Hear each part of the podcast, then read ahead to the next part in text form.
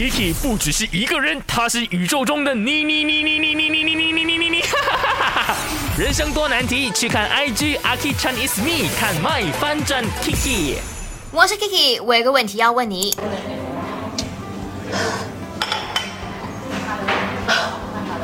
先生，你还在刷他的 IG 啊？哎，你都已经看了三年了嘞，到现在你都还没有跟他表白，天哪！真爱哦是不会从天上掉下来，甚至也不会突然间来叮咚，先生，我们在一起吧。可是，不要再可是了，再这样下去的话，就真的是可惜了。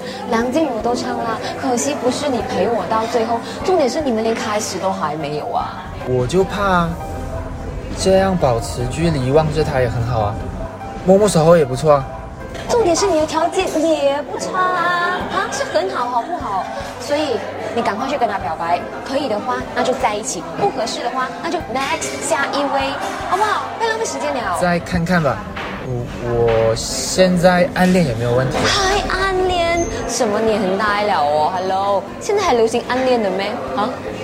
在我的 IG 啊，Kitchen is me 七十三的 Reels 那边留言，或者是呢去到我的 Story 那边来说啦。今天呢，其实多数的人呢哈都在 Story 留下那一个日子。